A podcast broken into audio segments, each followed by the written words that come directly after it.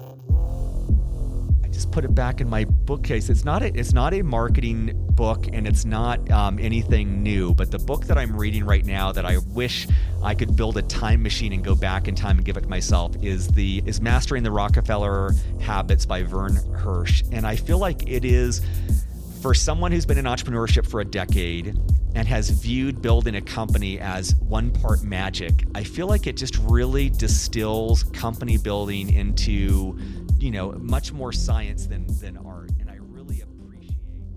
Welcome to Innovation and Leadership, where I interview uncommonly high achievers like top investment fund managers, elite special operations soldiers, startup CEOs who sold their companies for billions of dollars, pro athletes, Hollywood filmmakers, really as many different kinds of experts as I can the whole idea is to hear how they did it and then what advice they have for the rest of us that can be applied to the organizations we're trying to grow and innovate.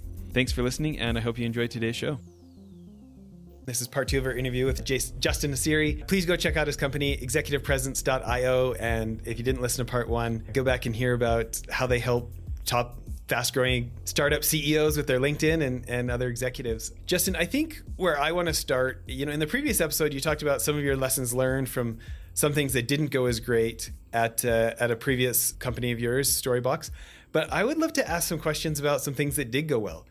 Can you let, let's talk let's talk lead generation and sales for a minute. I mean, you got like three dozen of the Fortune 500 as clients. Yeah. Um, well, first, let's do this. Tell people what Storybox Storybox did, how you got the chairman of Google as an investor, and then let's talk lead gen.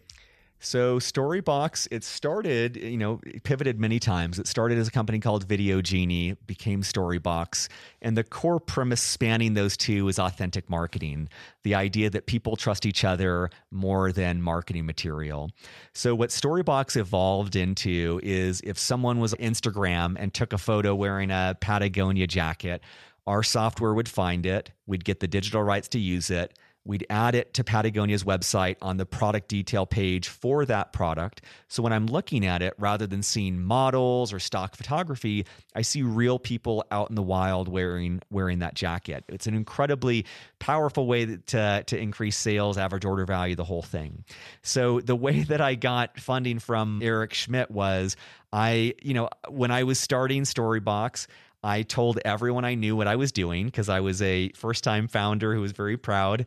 And by the way, I think that NDAs and all of that, you know, I always hear from entrepreneurs like, I don't want to talk about this idea. Someone's going to steal it. Like, no one's going to, no one's going to steal your idea. It's like very, very, no one, everyone's got their own stuff to deal with. So I told everyone. And a friend of mine from business school invited me to lunch and we were sitting down we were about to catch up. And he stopped me. He's like, Hey, I, I do want to catch up but I also just joined Eric Schmidt. I'm leading his fund and I know what you're working on. I actually want to hear about the business, not about what's going on in your personal life. And that led to a series of meetings that led to that being an unexpected first investor. So I wish I wish it was my mad plotting and scheming, but it was, you know, I, I really like being around people and I try to be authentic. And I feel like that's a byproduct that this person knew what I was up to, liked me, and uh, liked the business and invested but it's a similar approach to deals. I mean, I, I um, sold my first deal was to Intuit. It was a $108,000 contract I'd never sold before. So I didn't know how amazing it was at the time. And in retrospect, I'm like, I would be stoked about that today. Like I didn't, I just thought that was easy entrepreneurship. But, you know, similar to fundraising, it was reaching out to a ton of people, not having judgment about whether or not they'd like it learning from the negative feedback, iterating, and just continuing to go after it. And that's how we got Disney and Budweiser and Microsoft. I mean, a lot of those deals were cold outreach or just looking for every possible in into a company and selling a vision. And I think that my enthusiasm went a long way. But yeah, as I look back on that, that's one lesson learned. I was, you know, this is over a decade ago now. At the time, I don't think I realized how incredible of an accomplishment that was. It was just, you know, someone believing in a mission and good things coming from that. And that's that's a lesson that I take for myself today of like trying to get, you know, lose the jaded perspective of the war torn CEO and put myself back in that spot of believing deeply in what I'm doing and unapologetically and taking big risks and learning from the mistakes. Yeah. Well, so give me an example of like lead gen executivepresence.io.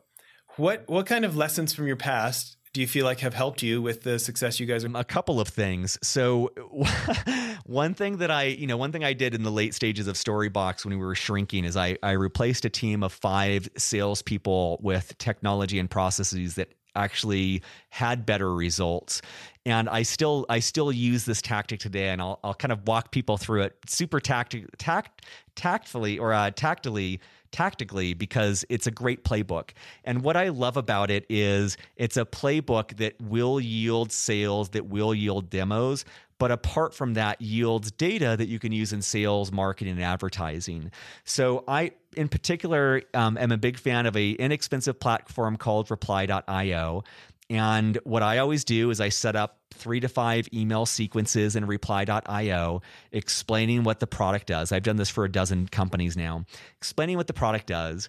And I use LinkedIn and Upworkers to, to I, I essentially take a list from LinkedIn with a hypothesis, give it to someone on Upwork, and for about 20 to 30 cents an email, they'll find me the contact information. And specifically, I think in LinkedIn terms. What's the company size? 11 to 50 employees, 51 to 200, 201 to 500. What's the industry? What's the geographic area? And what's the title of the person I'm reaching out to? And I create these lists with these fields so that when I plug them into reply.io and send out thousands upon thousands of emails, within the span of a week, I've got very meaningful data, such as it turns out that this product re- really resonates with people in New York and San Francisco with the title of CMO who are in company size 201 to 500 there's a lot that I can do with that information for sales, marketing, and advertising.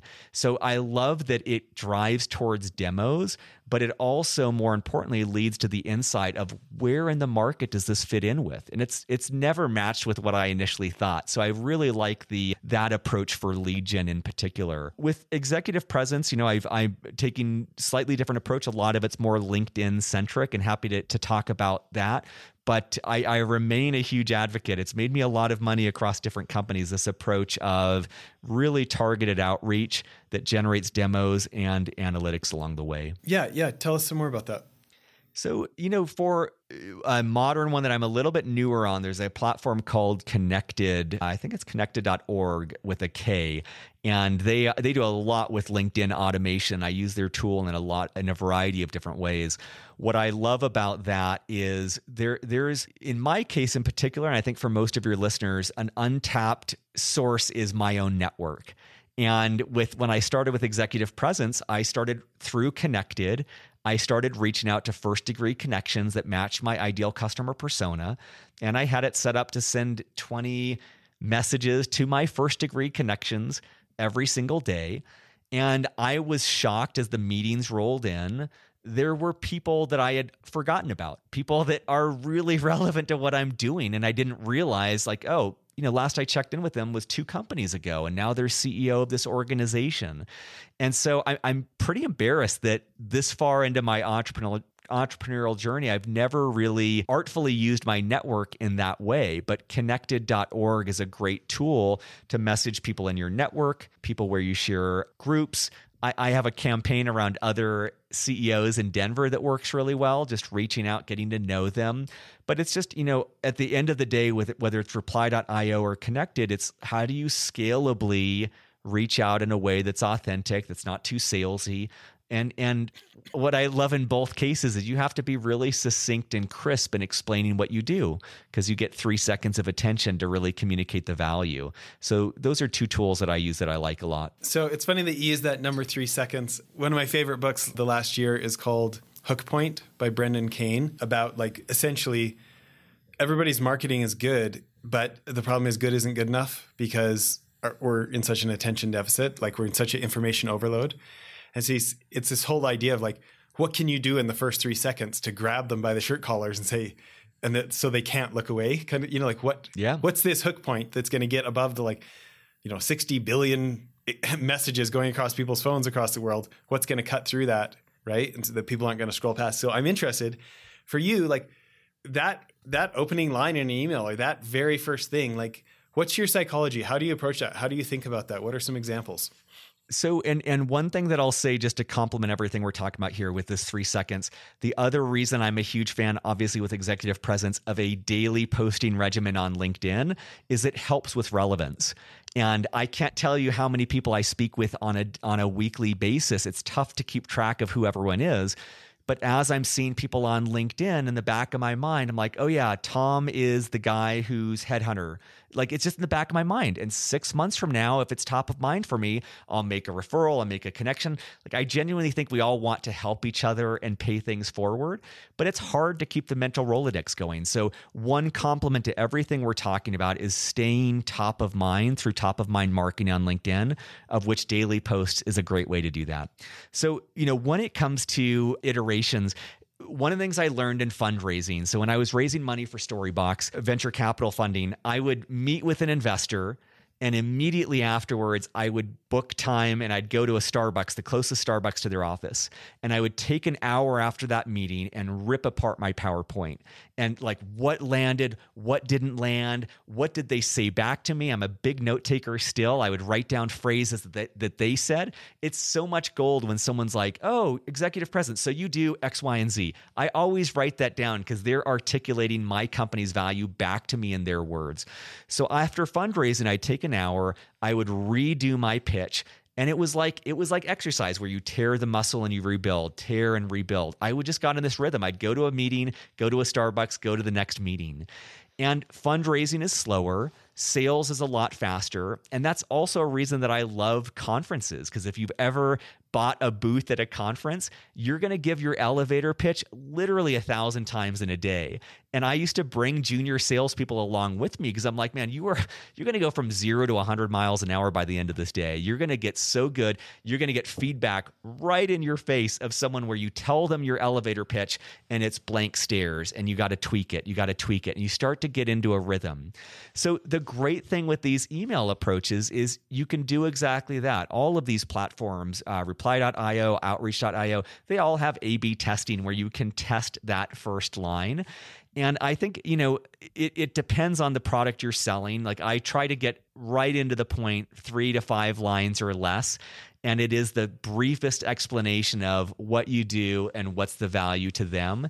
And I think you can get rid of all of the, I hope you're doing well in whatever city or all the filler stuff. I feel like we're all time starved. So just a sentence what do you do? What's in it for them? How can they learn more? And you know, I've used that for a couple different companies to pretty good success. But I, I know that's not maybe as specific as you're wanting, but it's it's it's yeah, it's, it tends to work. No, I think that's all helpful. I think the the what's in it for them factor, people bury that, right? And yep. and the problem is like a lot of times the prospect doesn't even get to it because they're like they get if it's not so in their face what's in it for them? Like they you are not part of their agenda today right?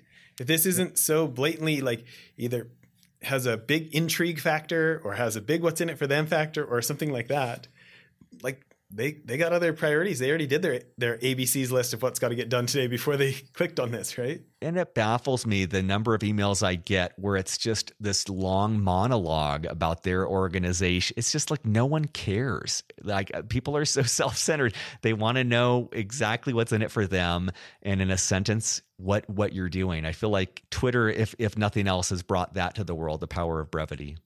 Well, you're a big reader. What what are a couple of your favorite marketing books? You know, the I just put it back in my bookcase. It's not a, it's not a marketing book and it's not um, anything new. But the book that I'm reading right now that I wish I could build a time machine and go back in time and give it to myself is the is Mastering the Rockefeller Habits by Verne Harnish, And I feel like it is for someone who's been in entrepreneurship for a decade and has viewed building a company as one part magic. I feel like it just really distills company building into you know much more science than than art. And i really appreciate that. Specifically for marketing you know I, am looking back traction you know is probably often cited. I learned a ton from that. Just quickly yeah.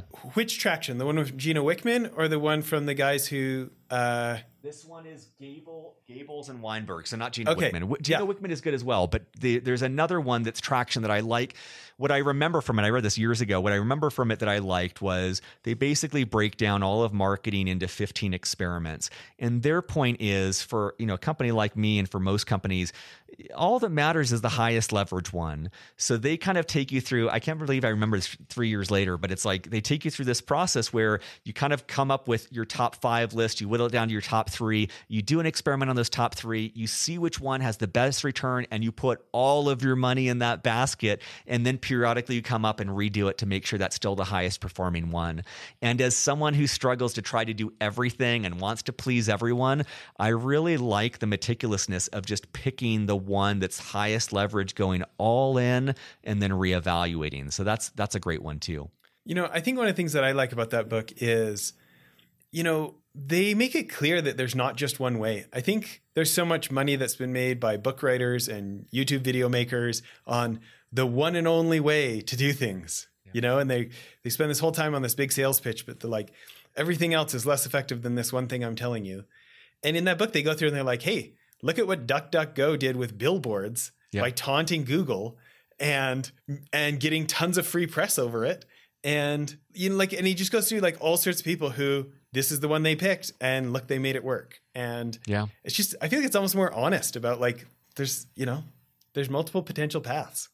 Yeah, and you know one other one other that comes up, and it's not a marketing book at all. I'm curious if you read it, but it's it's called Big Magic by Elizabeth Gilbert, who wrote Eat, Eat Pray Love, which I've not read, but it's uh, Big Magic, the art of creative living. And I'm just a personal believer that both entrepreneurship and marketing, they are both creative endeavors. You are building a company, you're building messaging. And I feel like she so well articulates. I've read this book, you know, three three times now. It's such a great description of how to foster creativity, how to keep yourself creative, how to avoid putting pressure on your creativity. And I'm shocked that more entrepreneurs don't read it because I feel like at the end of the day, entrepreneurship is one of the biggest creative endeavors of bringing a new idea to life and instilling that in other people. And so that's been a, a bit of a Bible for me as well. So I'm interested. So I've seen that book cover and and I think the you know like I think all of the pink and everything on it and the eat pray love I think she I think she maybe like she wasn't thinking about my exact demographic in mind when she yep. picked that book cover right? Yep. And I always have like this huge list of, you know, I've always got this big list of books I'm trying to get through, and so it's never made it. It's never made it out to me. So tell me a little bit more about the premise of that book and and what specifically in it spoke to you.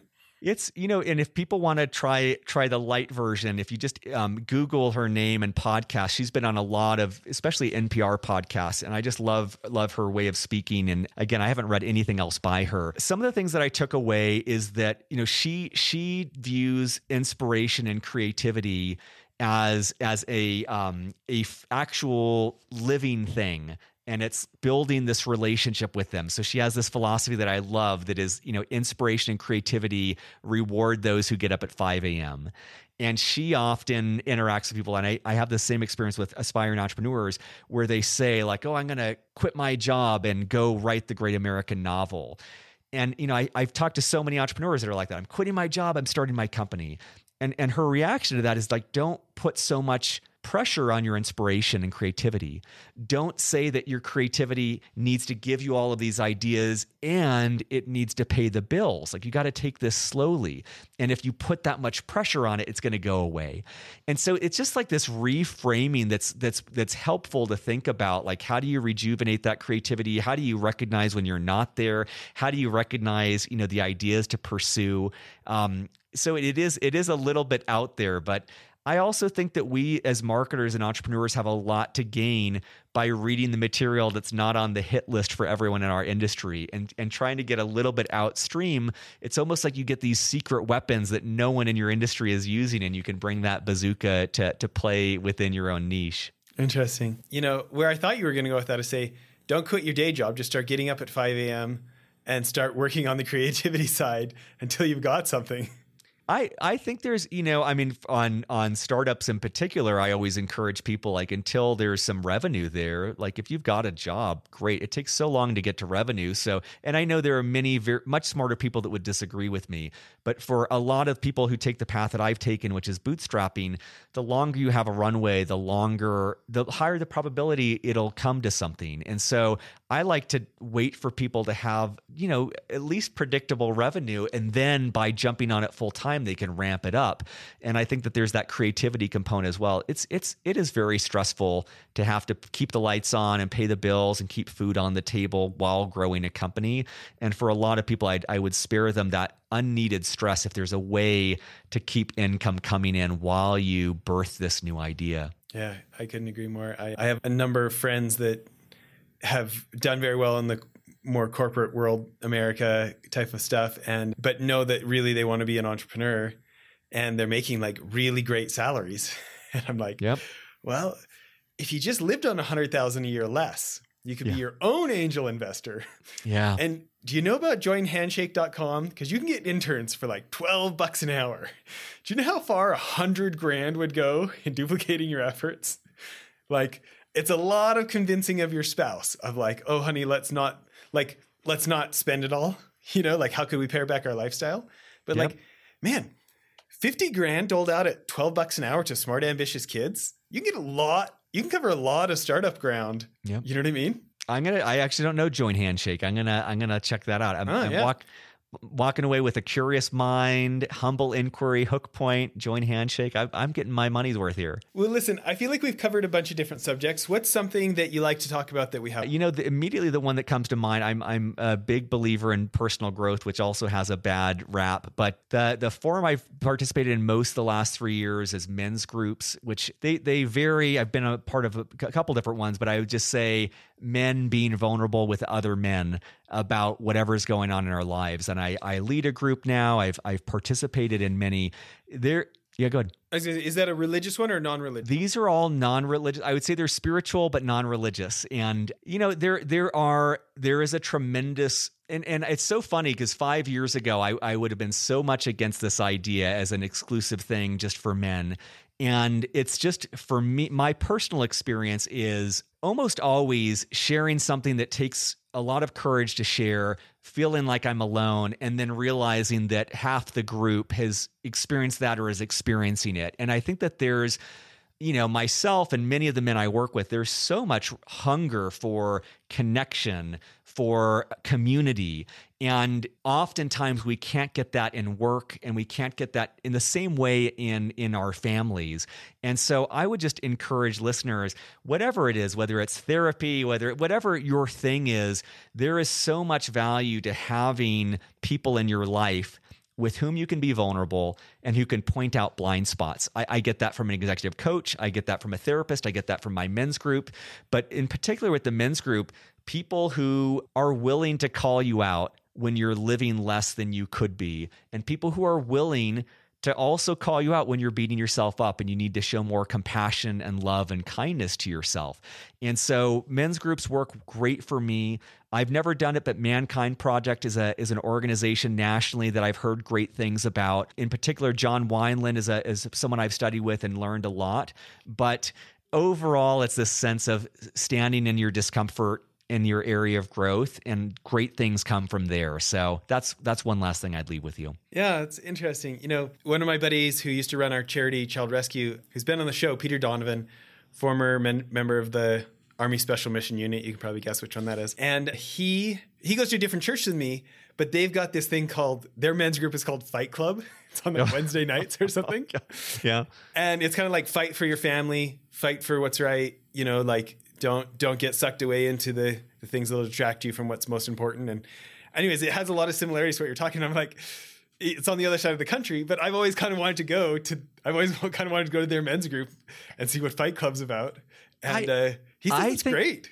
Yeah, and you know, I feel like you know whether whatever you want to call it, let's call it toxic masculinity. I feel like a lot of us, myself included, we avoid a lot of things like even the the premise of something like fight club it's like oh i don't want to be that you know but there's yeah, yeah, yeah. we're kind of throwing the baby out with the bathwater like sure. there is a value to to to cultivating this warrior part of ourselves and that that has heart but this part of you that would fight from a place of love the part of you that would stand up to protect your family and i feel like that's something a lot of us are longing for and we've thought that it's wrong it's just kind of the manifestation of that energy or that that attribute has been sloppy, but there's a, still a value to that. I, I, don't know if that makes sense, but yeah, I, I think it completely makes sense. I think yeah. that no matter what side of politics we're on, what side of almost any issue we're on, there is always the temptation to objectify others, Yes. which leads to the worst parts of humanity. Yes. Do you know what I mean?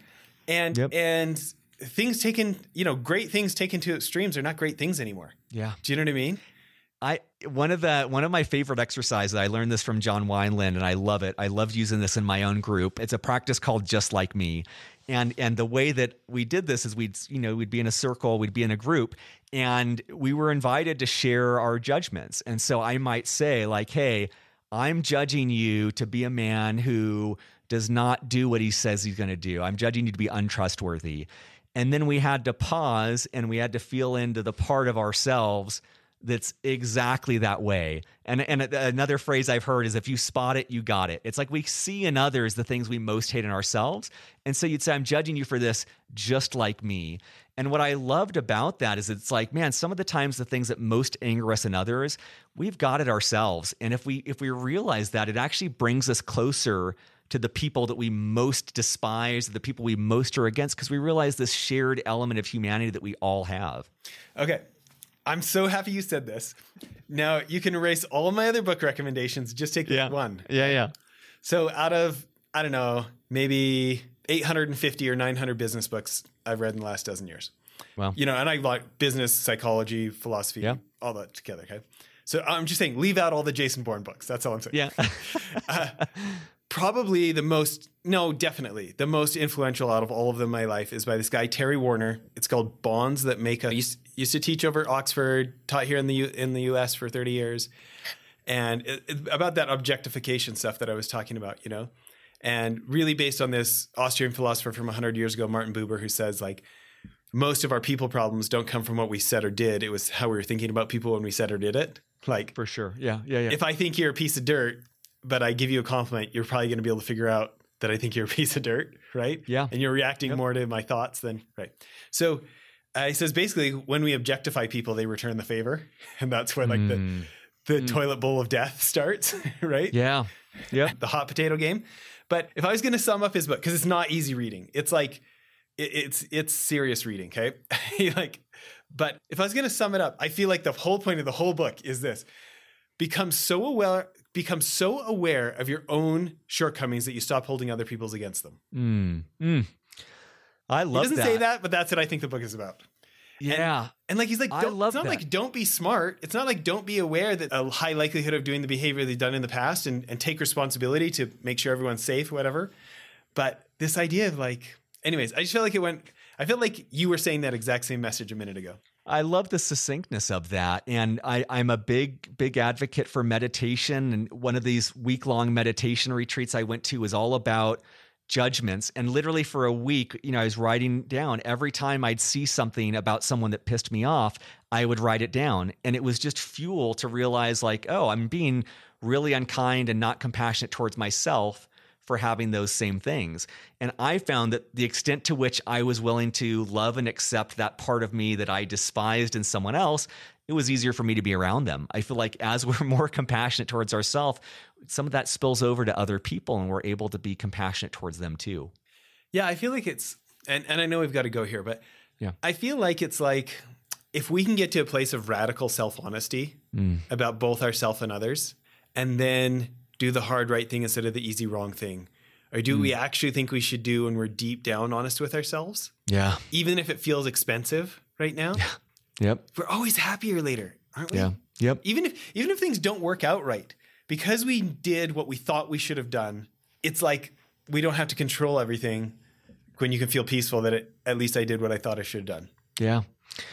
Yeah, you know, and I, I remember, you know, in some some religious texts, like like the the the still small voice, you know, Yeah. it's like that sense of like, and I I catch myself because I love listening to audiobooks, I love using every second, but the extent to which when I'm driving, I just turn off all the music and I just sit in silence, like it allows me to be aware of like what is that right thing that I'm avoiding, what is the thing that I know in my gut I need to do but I might not want to do. And I think you're right. Come success or failure, if we follow that intuition, I, I at least have felt more peace and and yeah, more peace regardless of the outcome. Saying like I knew this was the right thing to do. It might not have worked out, but I feel good that I did that. It's funny that you bring that up because for me, it usually is like that. It's a still small voice. It it's is. not. Yep. It's not the thing. It's not loud. It's not dramatic. It's not. It's that like. It's funny. It's funny how it's like a still small voice, but very piercing. Yeah, yeah. And and and I can think of distinct times in my life where I use TV or alcohol or no you know sugar whatever it is to tune it out. It's like I don't want to hear that and there's lots of ways lots of ways to do that. Netflix exists to do that. You know like there's so many ways to just block it out. But I think if we're being honest with ourselves that you're right, it's that piercing voice and you're like that's that is the right thing to do. It does make me want to choose a little bit more silence to make sure I'm I'm actually hearing it. I haven't crowded it out, right? Yeah. Yeah. Love it. It's it's one of the reasons I love these meditation retreats. Like you sit in silence for that long and you're just so attuned to your body and you can't avoid those those niggling that niggling voice. Listen, this has been great. Appreciate all the time you spent with us. Congrats on all your success. Thank you. Um, Thank you, man. And I, I really do mean it as uh, it is such an honor to be on the show. And I, I felt uh, completely unworthy of being with you, but uh, you're such a great host, and I appreciate the book recommendations and the great conversation. No, thank you for the book recommendations. Bye now. Take care.